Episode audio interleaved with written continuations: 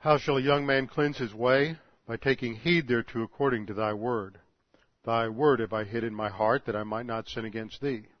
Thy word is a lamp unto my feet and a light unto my path. Thy word, it is in the light of thy word that we see light. Jesus prayed to the Father, sanctify them in truth. Thy word is truth. For the word of God is alive and powerful, sharper than any two-edged sword, piercing even to the dividing asunder the soul and the spirit, and the joints from the marrow, and is a discerner of the thoughts and intents of the heart. The flower fades and the grass withers, but the word of our God shall stand forever. Before we begin our study this uh, evening, we need to make sure that we're in fellowship, so we'll have a few moments of silent prayer to give you the opportunity to use 1 John 1 9 if necessary, and then I'll open in prayer. Let's pray.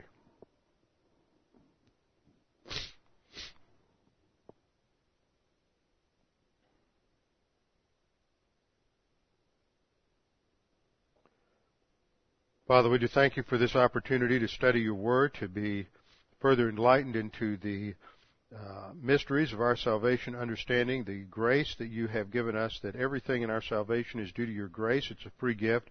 It's not dependent upon works to earn it. It's not dependent upon works to maintain it. It's not dependent upon works to validate it. Everything is due to your grace, which is completely sufficient for uh, our salvation, and every single sin that we can commit in this life has been paid for completely by Christ on the cross. So, Father, we pray as we study these things that you would uh, help us to understand them, make them clear to us. We pray in Christ's name. Amen. We continue our study on salvation, and we're at a section where we are trying to understand what the Bible says about the relationship of faith to works. This is an area where there is much confusion, and as we have seen, you have three different positions. The first position is that salvation is the result of faith plus works. This is an overt, upfront uh, condition of works for the salvation, where works may be defined in terms of ba- being baptized or being a disciple, being um, morally good, uh, joining a church, being a part of a particular church, whatever it might be, there is an overt, explicit condition uh, included along with faith in Christ. Then there is the uh, implicit condition, the subtle condition, the backdoor entrance of works that is typical of what we call lordship salvation. The idea that while you're saved by faith in Christ alone, the faith that saves is never alone. The true saving faith is always accompanied by uh, works that validate that faith. And if those works aren't there, if you can't look at your life and see some change, if there isn't some distinction, if you aren't uh, more moral than you were, then you should question your salvation. That, uh, in fact, as we have seen, there have been those who've taken the position that that uh, a person can actually have faith in Christ and not be saved, which is completely contrary to what the Scripture teaches. Now, last time, in the last two classes, we looked at James chapter 2, which is one of the key passages people go to to try to demonstrate that faith must include works. And we saw in that passage that it was not talking about salvation, that is, entry into eternal life, but it was talking about being saved from the power of sin, and that is the ongoing spiritual life, or what we call progressive or experiential sanctification. Now, another passage that you find people going to frequently is found in the first parable in Matthew chapter 13, the parable of the sower. Sometimes it's called the parable of the seed or the parable of the soils. Uh, we'll call it the parable of the soils because the emphasis in this parable is on four different kinds of reception to the gospel. And uh, let's turn in our Bibles to Matthew chapter 13. And before we get into the details of this first parable, we need to take some time to understand the context of Matthew chapter 13. Matthew 13 in the Gospel of Matthew really represents the, the beginning of the second stage of Jesus' ministry after he has been rejected uh, by the national leadership of Israel in Matthew chapter 12. Matthew 12, we have this uh, situation where Jesus casts out a demon and the Pharisees accuse him of performing his miracles in the power of Beelzebul. That is another title for Satan. in, in the power of Beelzebul. And this Jesus terms the blasphemy uh, against the Holy Spirit, that the Holy Spirit has clearly testified to Jesus as to who he is as the promised Messiah of the Old Testament, that he is uh, undiminished deity united with true humanity in one person, uh, and he is presenting his himself, and these miracles are his credentials as the promised Messiah of Israel as foretold in the Old Testament. The national leadership presents a, a rejection of him, and so this is their condemnation. They have blasphemed against the Holy Spirit. Therefore, we must say that the blasphemy of the Holy Spirit, which somebody always asks about, can you lose your salvation if you blaspheme against the Holy Spirit? The blasphemy of the Holy Spirit is not a an individual sin. It's not a personal sin. It is a national sin of rejection of the Messiah that could only occur one time in human history, and that was when Jesus Christ appeared in the hypostatic union. You cannot commit the blasphemy of the Holy Spirit today. You haven't been able to uh, commit the blasphemy of the Holy Spirit uh, since uh, approximately 30, uh, 33 A.D. And in fact, none of us as Gentiles could ever commit the blasphemy of the Holy Spirit because we do not represent Israel. We're not national leadership of Israel. So at this point, Israel rejects Christ, and there's a turning point in Matthew 13. At this point, Jesus begins to teach in parables. Now, that's not to say that he did not have a parable here or there before this, but the emphasis here is that Jesus is going to be speaking uh, in parables as a primary way of communication, and it marks a change in his ministry rather than openly explaining doctrine, openly explaining divine truth to those who might be receptive now that they have demonstrated their negative volition, now that they have demonstrated that they have rejected his messianic claims. He is going to couch doctrine in this parabolic form in such a way as to make it even more difficult for them to understand what he is saying. They have had their opportunity and now he is communicating to those who will be positive uh, to his ministry. Now there are several parables listed in Matthew chapter 13 and they are called the parables, the parables of the kingdom. And that means that we have to understand a little bit about what is happening here in terms of the, what is called the theocratic kingdom of God and how the kingdom of God relates at this particular juncture to what is going on in, uh, in Jesus' ministry. The kingdom of God is a theme that arches over the entire Bible. Technically speaking, the kingdom of God is a term that relates to the first attribute that we talk about in the essence box. It relates to the sovereignty of God, that God is the sovereign ruler over all that He creates. He is the sovereign ruler over all of creation, and therefore the kingdom of God uh, embraces the entire panorama of human history and it includes the Lord's eternal reign over all of creation, as well as different manifestations of that reign in human history. His, the earthly manifestation of what is called the uh, theocratic kingdom began in creation with Adam and Eve. God as the king, as we have studied in Genesis, it creates Adam, creates the man, as his image and likeness to be a representative of God on the earth. So Adam and Eve are, are representatives. They are, we've used the term vicegerent. They are his representative. They stand in his place. They represent God over all creation and they are to rule over creation as his viceroys.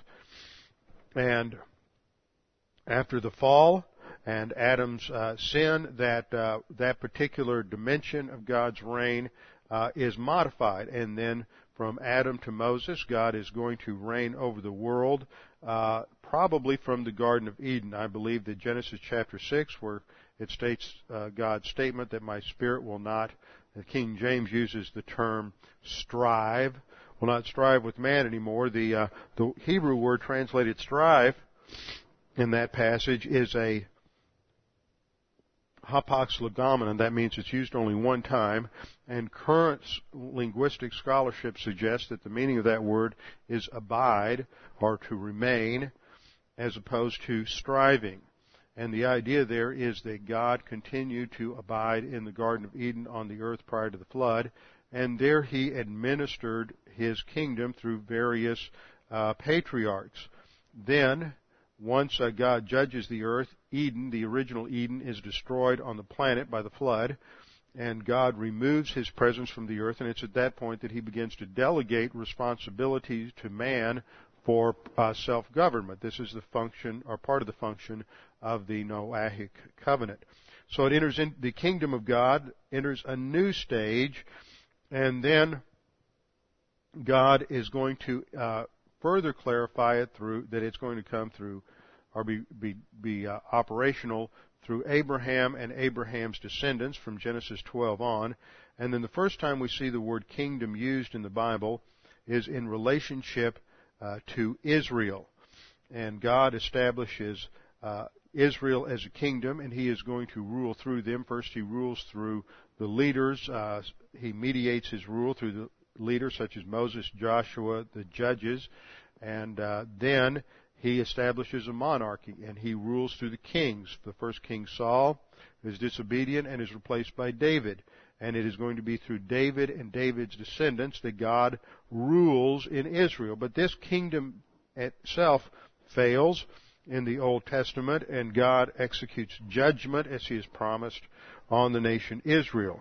So the New Testament then opens with the message of John the Baptist that the kingdom of heaven is at hand and for the people to, to repent.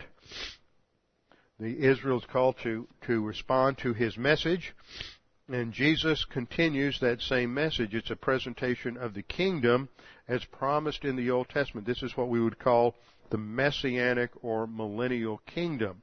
However, Israel rejects that, so there is going to be new revelation given now. Since they've rejected Jesus as the king, there will be new revelation given where that there's a new stage of the kingdom that is going to be characterized as the mystery form of the kingdom. The mystery form of the kingdom between the cross and the second coming, between the first two advents or the, the, between the two advents of Jesus Christ.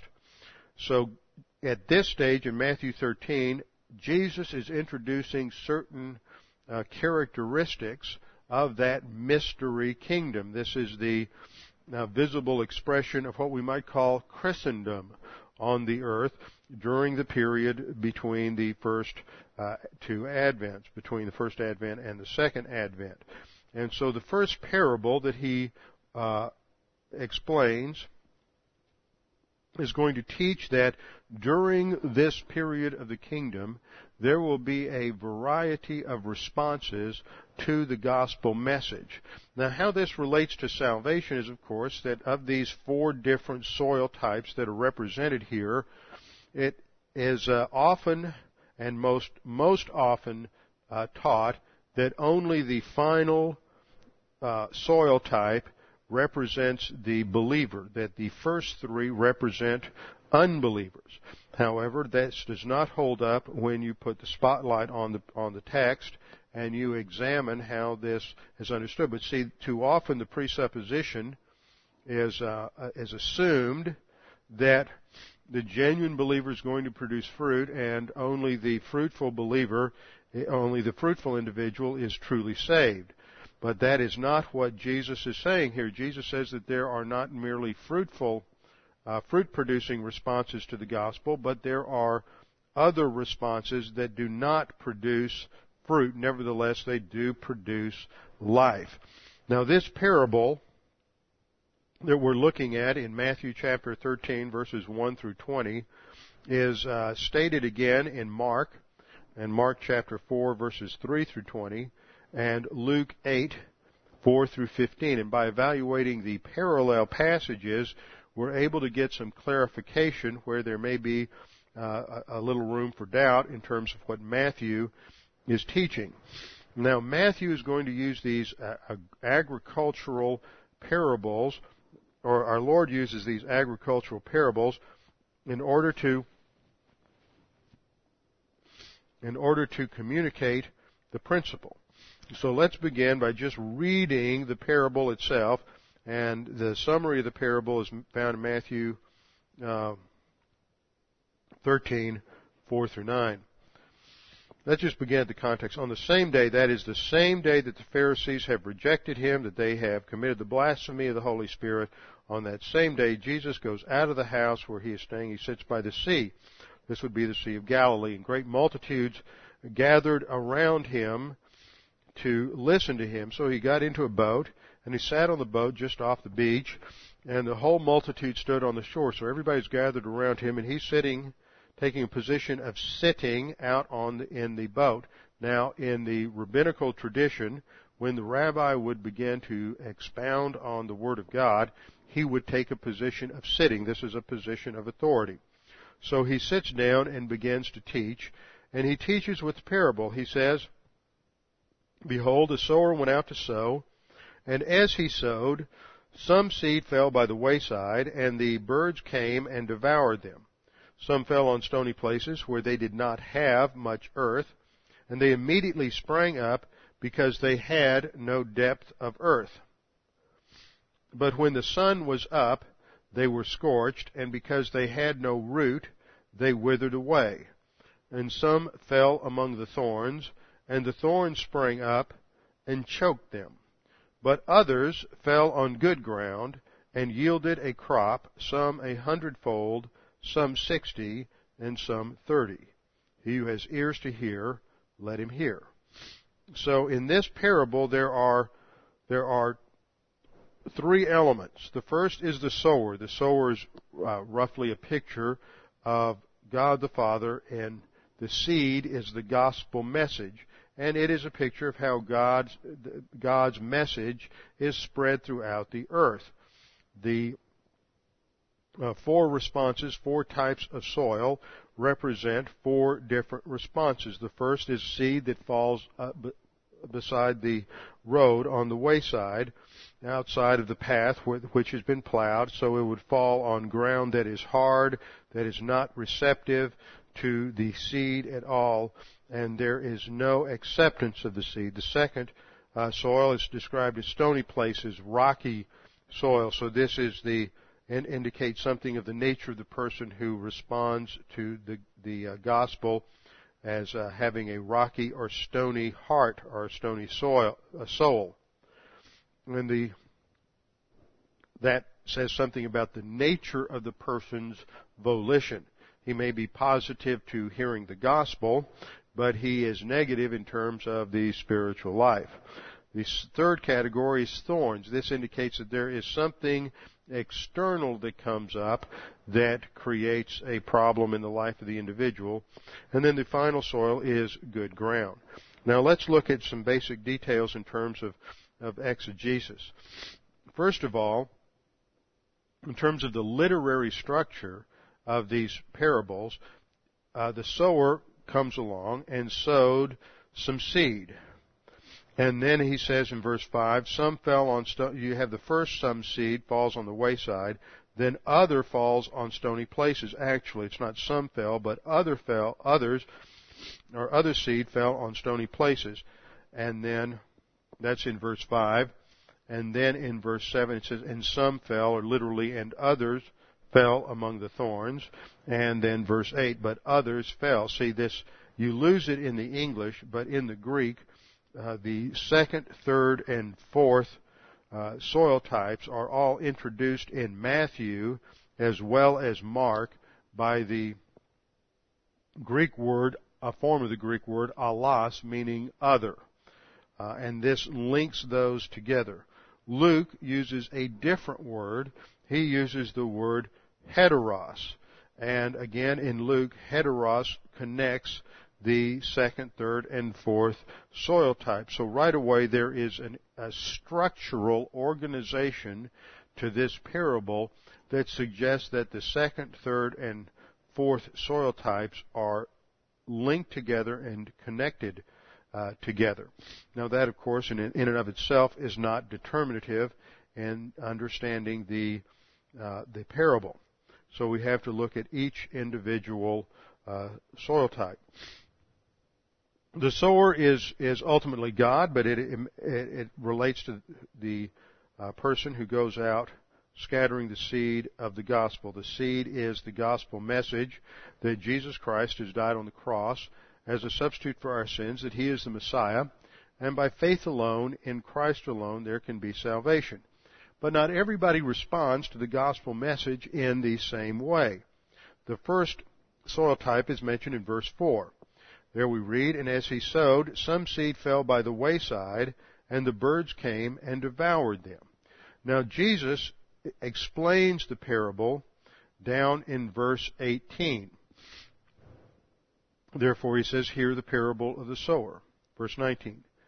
When anyone hears the word of the kingdom, the message of the kingdom, that is the gospel message, and does not understand, then the wicked one comes and snatches what was sown in his heart. That is, he had the gospel explained to him. He had a, a basic uh, understanding of it, but he is not, it's not a, a positive understanding of it. He can articulated back to you. You've had that experience many times. You've witnessed to people. They can tell you what you said, but there's no real comprehension about the fact that this is something that applies to them. This is something that is important for them and that this means that unless they trust in Christ for their salvation, they will uh, not have eternal life. So the first soil in Matthew, the wicked one then comes, that is a reference to Satan, comes and snatches away what was sown in his heart. See, and the implication here is that unless the wicked one did this, this person might believe. And it's a clear indication of the possibility that the unbeliever can believe. This is not the Calvinistic idea that unbelievers can't believe, but this is clearly the idea that if the wicked one did not blind the minds of man to the truth of the gospel, 2 Corinthians 4 4, then they would or could believe that at least that potential is there and implied in this particular passage. Now, holding your place there, turn over to Mark, uh, Mark chapter 4, and we'll look at Mark's explanation of the parable, how Mark articulates this.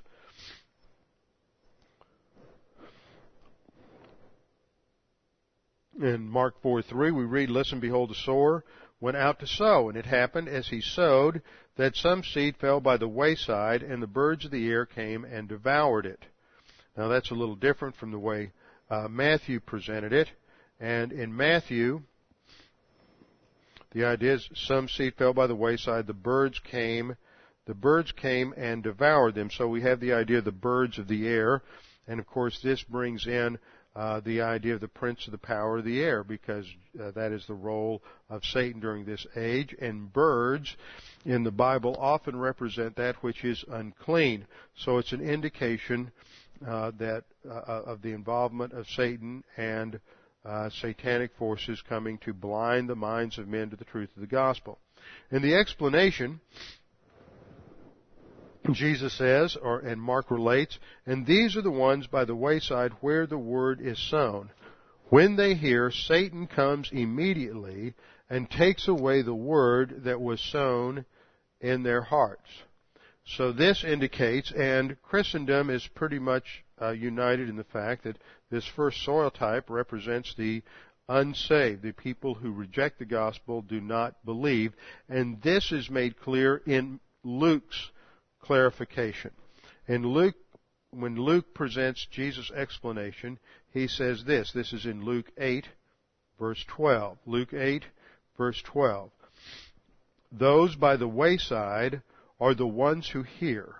Then the devil comes and takes away the word out of their hearts, out of their minds, blinds them to the truth, lest they should believe and be saved. And there it is most clear. The Luke passage gives us the most clarity, lest they should believe. So the indication once again is that it's possible for them to believe, but they uh, are deceived just as Eve was in the garden and or they reject the truth and they don't believe, lest they believe and be saved. So it's clear that they are not saved. They do not believe and they are not saved.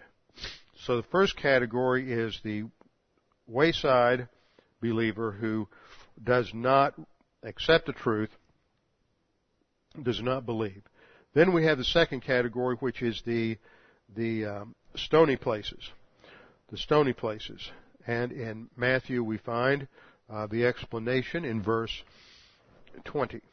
But he who received the seed on stony places, this is he who hears the word and immediately receives it with joy.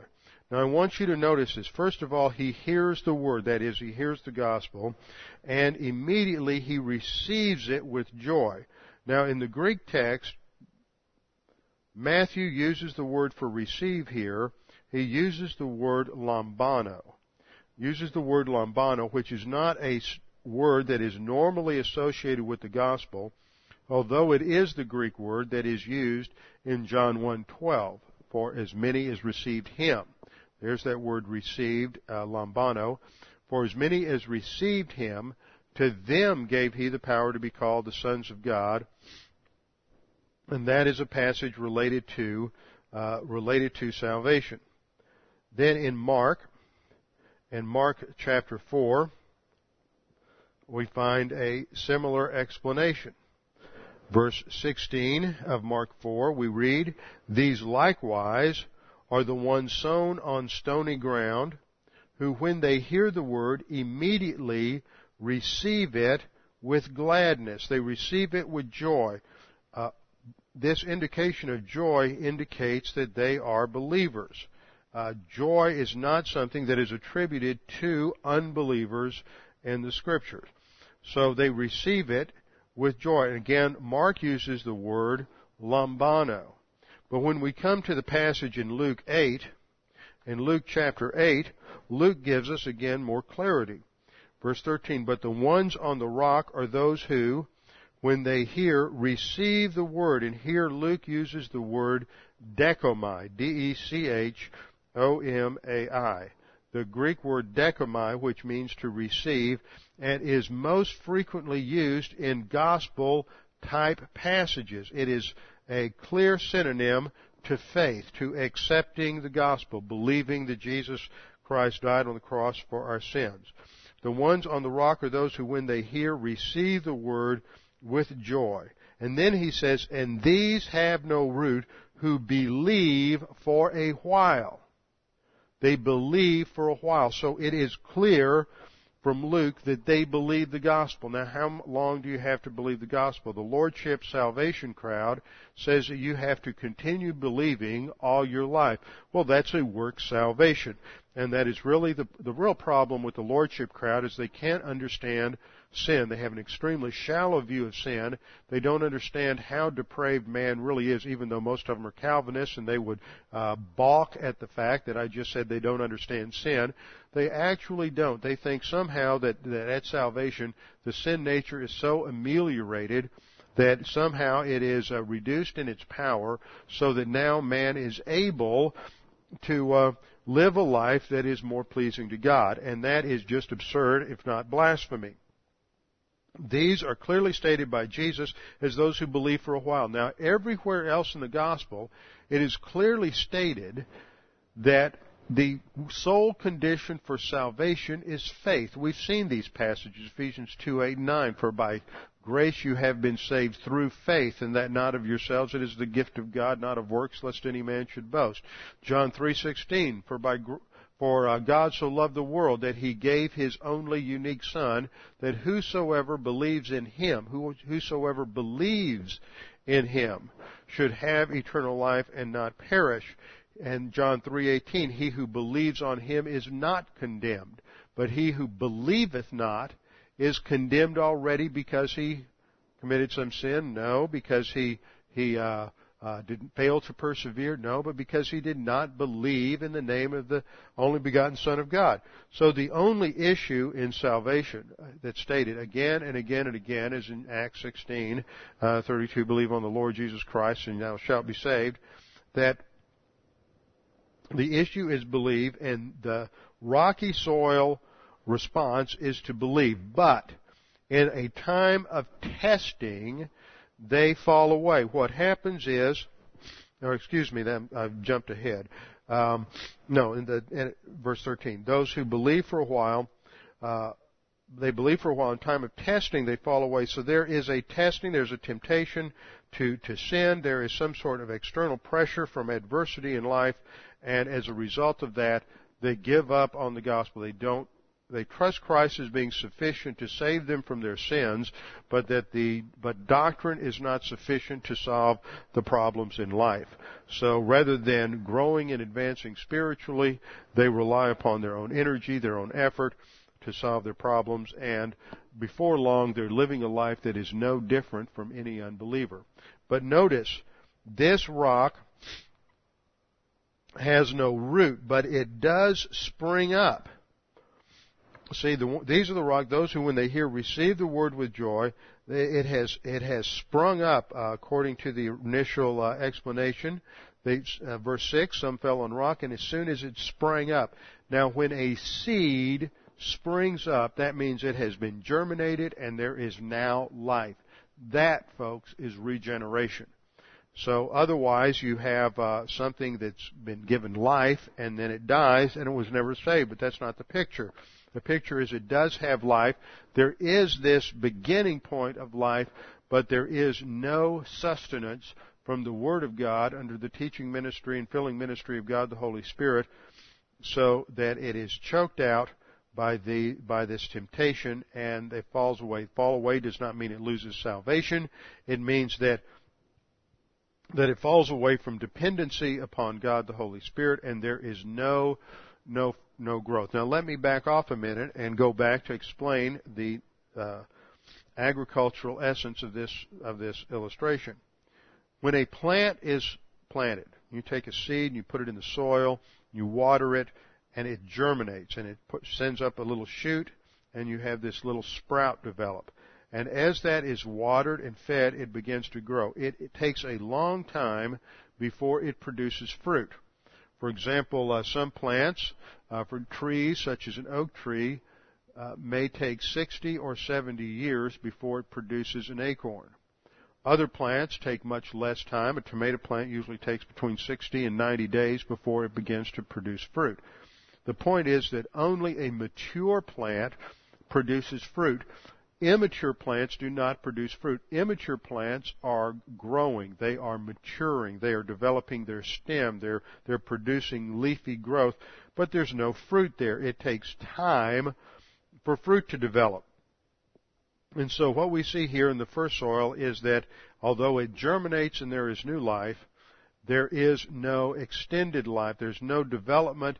There's no real stem growth. There's no uh, leaf growth but there is life. So this is a, the believer who is saved but has no growth whatsoever. This is no different from the believer we find at the judgment seat of Christ in 1 Corinthians uh, chapter 3. 1 Corinthians chapter 3, you discover that at the judgment seat of Christ, that every believer's work will be evaluated. Some will have gold, silver, and precious stones. This is a picture of fruit in the life of the believer. And we discover that, verse 13, that each one's work at the judgment seat of Christ will become clear, for the day will declare it, because it will be revealed by fire, and the fire will test or evaluate each one's work of what sort it is. If anyone's work which he has built on it endures, he will receive a reward. If anyone's work is burned, he will suffer loss, but he himself will be saved, yet as through fire. That is the rocky soil believer. There is no fruit whatsoever, no rewards. He's saved, yet as through fire. Now we come to our third third soil type. So let's turn back to our key passage in uh, Matthew 13. The key passage in Matthew chapter 13 and we'll look at verse 21.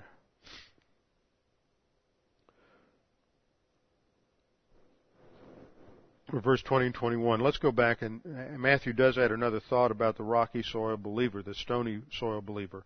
Verse 21 says, He has no root in himself, but endures only for a while. So there is some level of endurance, but it's temporary. There's faith, as Luke says, but it's temporary. For when tribulation or persecution arises because of the word, immediately he stumbles, but he is still saved. Now, verse 22 introduces the third soil type. Now he who receives seed among the thorns is he who hears the word, and the cares of this world and the deceitfulness of the riches choke the word, and he becomes unfruitful.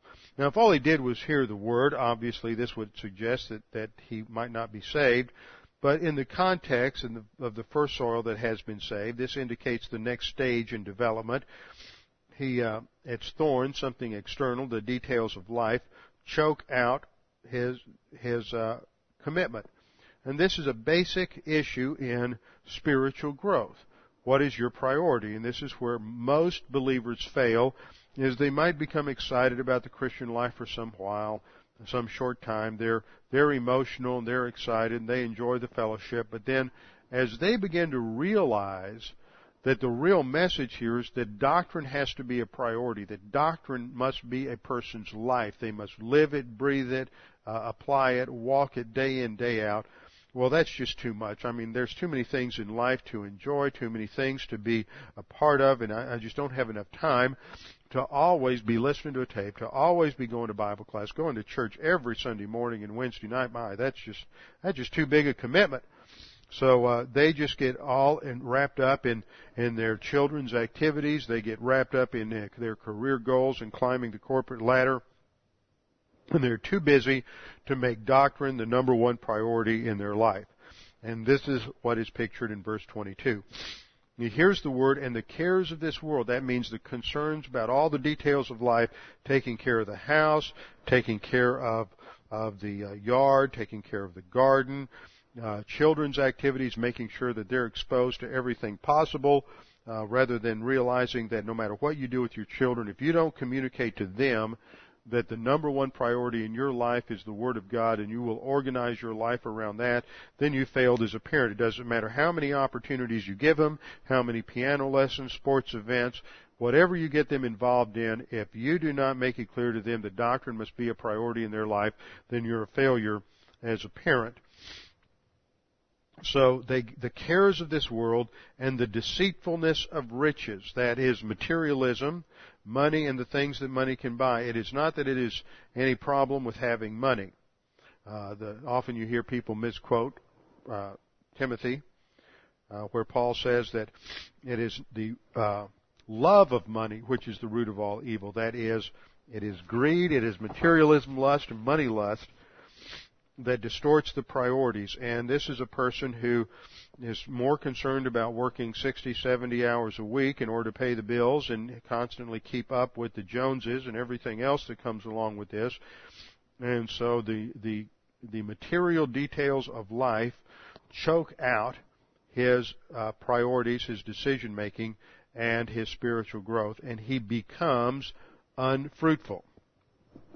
Now let's compare him to the thorny soil in Mark chapter 4. In Mark chapter 4 we read, Now these are the ones sown among the thorns. They are the ones who hear the word. Verse 19, and the cares of this world, the deceitfulness of riches, and the desires for other things entering in choke the word, and it becomes unfruitful. It is choked out. It is producing growth so that the potential of fruit is there. But yet they allow uh, other things, other issues in life, details of life to come in and choke out the word, and so there is no fruit produced.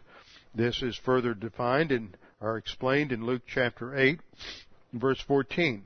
Now the ones that fell among thorns are those who, when they have heard, go out and are choked with cares, riches, and pleasures of life, and bring no fruit to maturity. Now notice how Luke expresses it. No fruit is brought to maturity. There may even be the appearance of a little fruit there. There may even be a, enough growth there. I know that there are times you have a plant. You may have a. Uh, I've seen tomato plants where it starts to, it puts out buds and it starts to produce a little fruit about the size of your little finger, fingernail. And then, uh, uh, about that time of the summer you have a drought or too much rain and the plant dies and so it doesn't bring any fruit to maturity. This is the picture of the thorny soil believer. They bring no fruit to maturity. So there's growth. They, they, they stay in the Word longer than the rocky soil believer, but they don't bring fruit to maturity. Consequently, there still will be nothing rewardable at the judgment seat of Christ. So the third soil represents the believer who grows possibly to spiritual adolescence but there is no fruit yet and no fruit brought to maturity, and so he, he is also a failure in the spiritual life. Now it is only the last soil where there is fruit produced. And this demonstrates that even among growing, maturing believers, there are different amounts of fruit. Some produce more, some produce less, some reach, uh, reach uh, spiritual maturity, Others go all the way to uh, and become they become spiritual adults, and they are uh, they continue to grow uh, throughout their adult life. Matthew states it this way in Matthew 13, uh, 23. But he who receives seed on the good ground is he who hears the word and understands it, who indeed bears fruit and produces some a hundredfold, some sixty, and some thirty. So there's different amounts of fruit, and of course, ultimately, it is God, the Holy Spirit, who produces the fruit in our life. Uh, everything that comes out of the spiritual life is a result of spiritual growth. It's not the other way around. Prayer, discipleship, Bible reading, Bible memory, uh, church attendance, getting involved in uh, witnessing, evangelism. All of these are the results of spiritual growth. They are not the means of spiritual growth. And then along with that, it's the fruit of the Spirit. Love, joy, peace, patience, kindness, gentleness, goodness. Against such things there is no law. Galatians 5:22 and 23. So there's different levels of fruit. Mark says basically the same thing. These are the ones sown on good ground. Those who hear the word accept it and bear fruit, some thirtyfold, some sixtyfold, and some a hundredfold. Notice he reverses the order. And then Luke chapter 8, uh, Luke says that the ones that fell on good ground are those who having heard the word with a noble and good heart, keep it and bear fruit with patience. So they endure, as uh, James expresses throughout his his epistle. Now, I want to make one other point before we wrap up on this particular subject, and that is that in this first parable you have a picture of the seed which produces a certain type of plant. Now, if you go back to Matthew 13, you'll see that the second parable in the order here is the parable of the wheat and the tares. Now, the seed the seed in the first parable does not ever produce tares. See, Lordship salvation comes along and says, well, you see, this person looks like a believer. They made a profession of faith. They came to church for a while, but, you know, they didn't stick with it, so they weren't a genuine believer. They're not really saved because if they were, then they're, uh, they're, they would have fruit in keeping with repentance and they would hang in there throughout their entire life. So what they're saying is that he's not a genuine believer, so he can't be wheat. But you see, the plant that's produced by, uh, uh, uh, the, or the seedling that's produced in the stony places is still the wheat. The, the, the seed that is produces the plant that doesn't bring fruit to maturity the, because of the thorny places, because of the details of life choke it out, is still wheat. It's not a tare.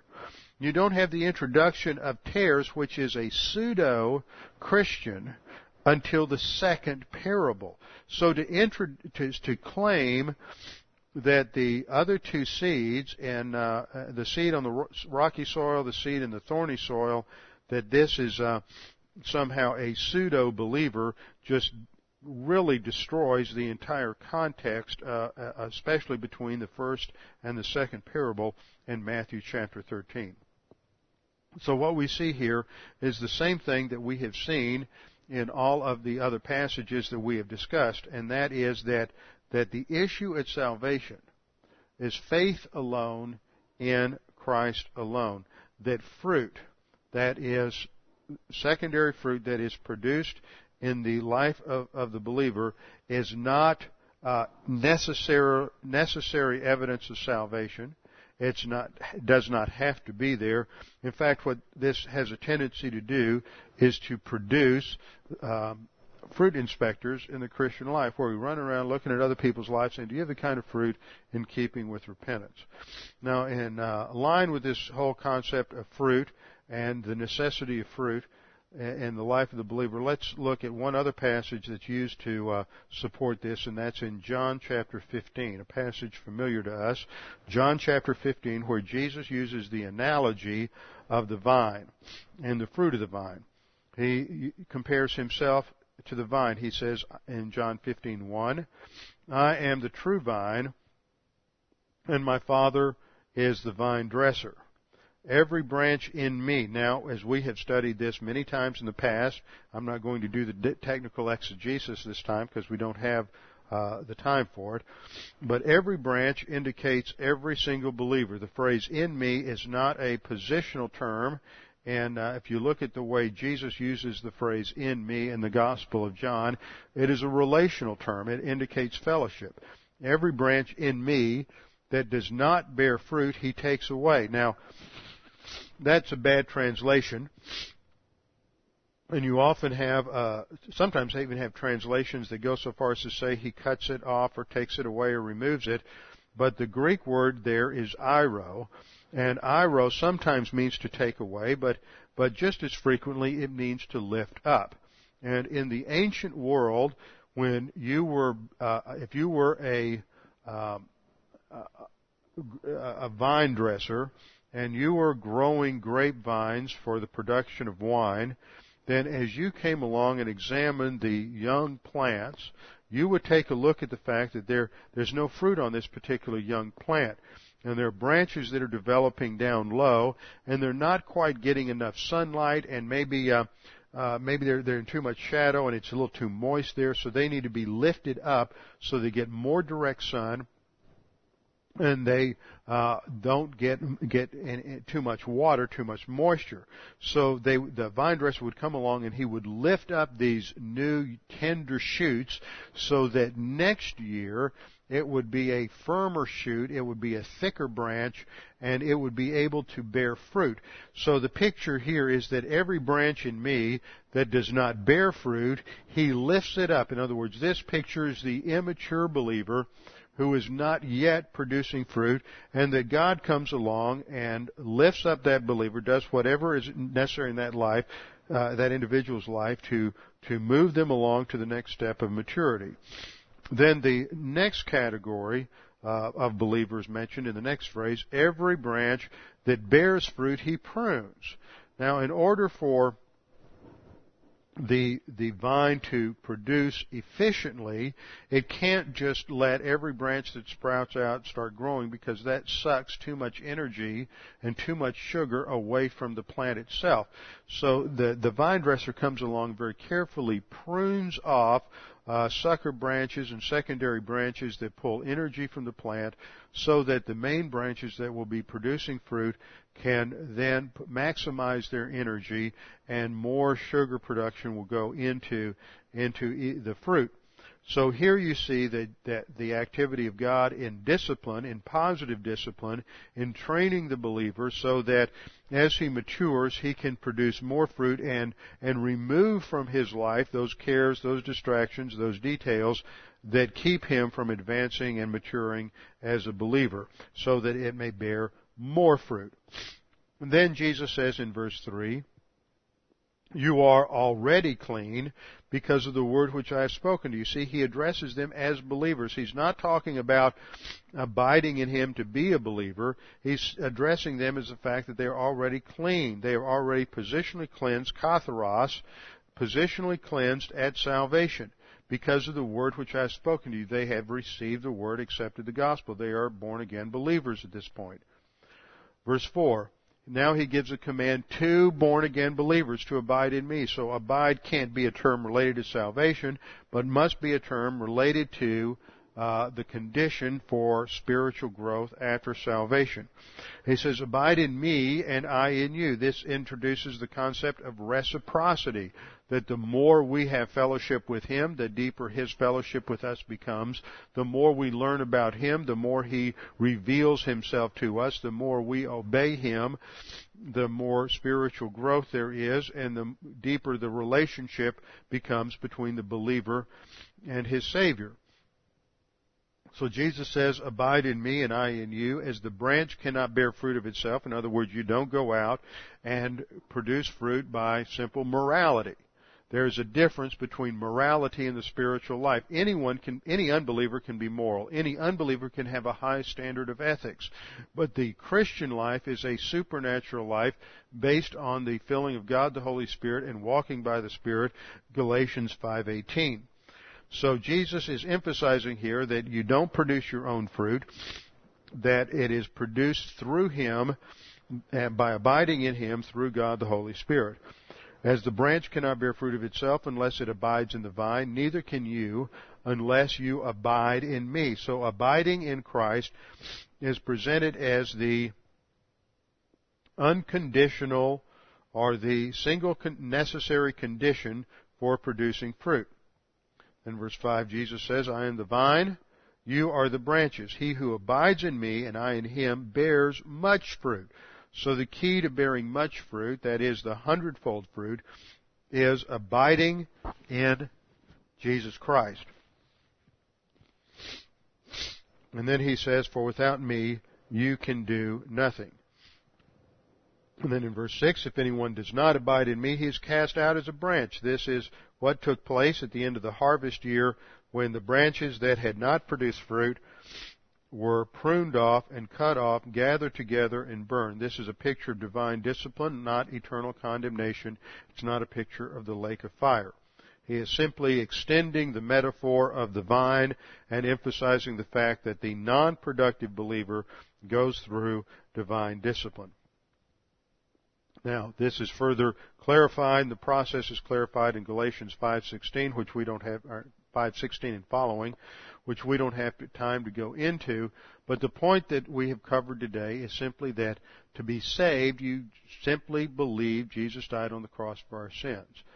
Now this wraps up our whole study on soteriology. We began by looking at the barrier, that there is a barrier between God and man, and this barrier is composed of six different six different components, all of which all of which are solved, all of which make up the sin problem. Each of these components is resolved by Jesus Christ on the cross through the doctrines of atonement, redemption, propitiation, uh, the uh, imputation of righteousness, justification, regeneration, and being placed in Jesus Christ. Jesus Christ did everything we need for salvation. Therefore, the only thing that is left for us to do is to simply put our faith alone in Christ alone. He did it all. He paid the penalty. There's nothing we can add to it. In fact, if we add to it, we destroy the gift. It is a free gift. Works are not added to the package at the beginning.